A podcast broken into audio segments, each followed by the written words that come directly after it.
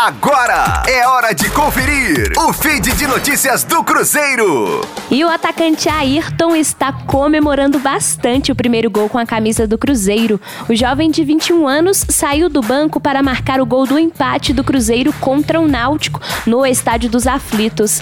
Para Ayrton, o gol foi ainda mais especial, pois é o primeiro gol do atacante como profissional.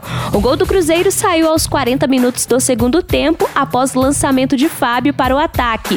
Patrick Bray cruzou na medida para Ayrton mandar de cabeça para o fundo das redes e empatar a partida. Em entrevista, Ayrton destacou, aspas, Estou bastante feliz. Marcar um gol em um clube gigante como o Cruzeiro é uma sensação inexplicável e tenho certeza de que vai ser o primeiro de muitos. Fecha aspas. O jovem de 21 anos marcou o primeiro gol após 13 jogos com a camisa do Cruzeiro.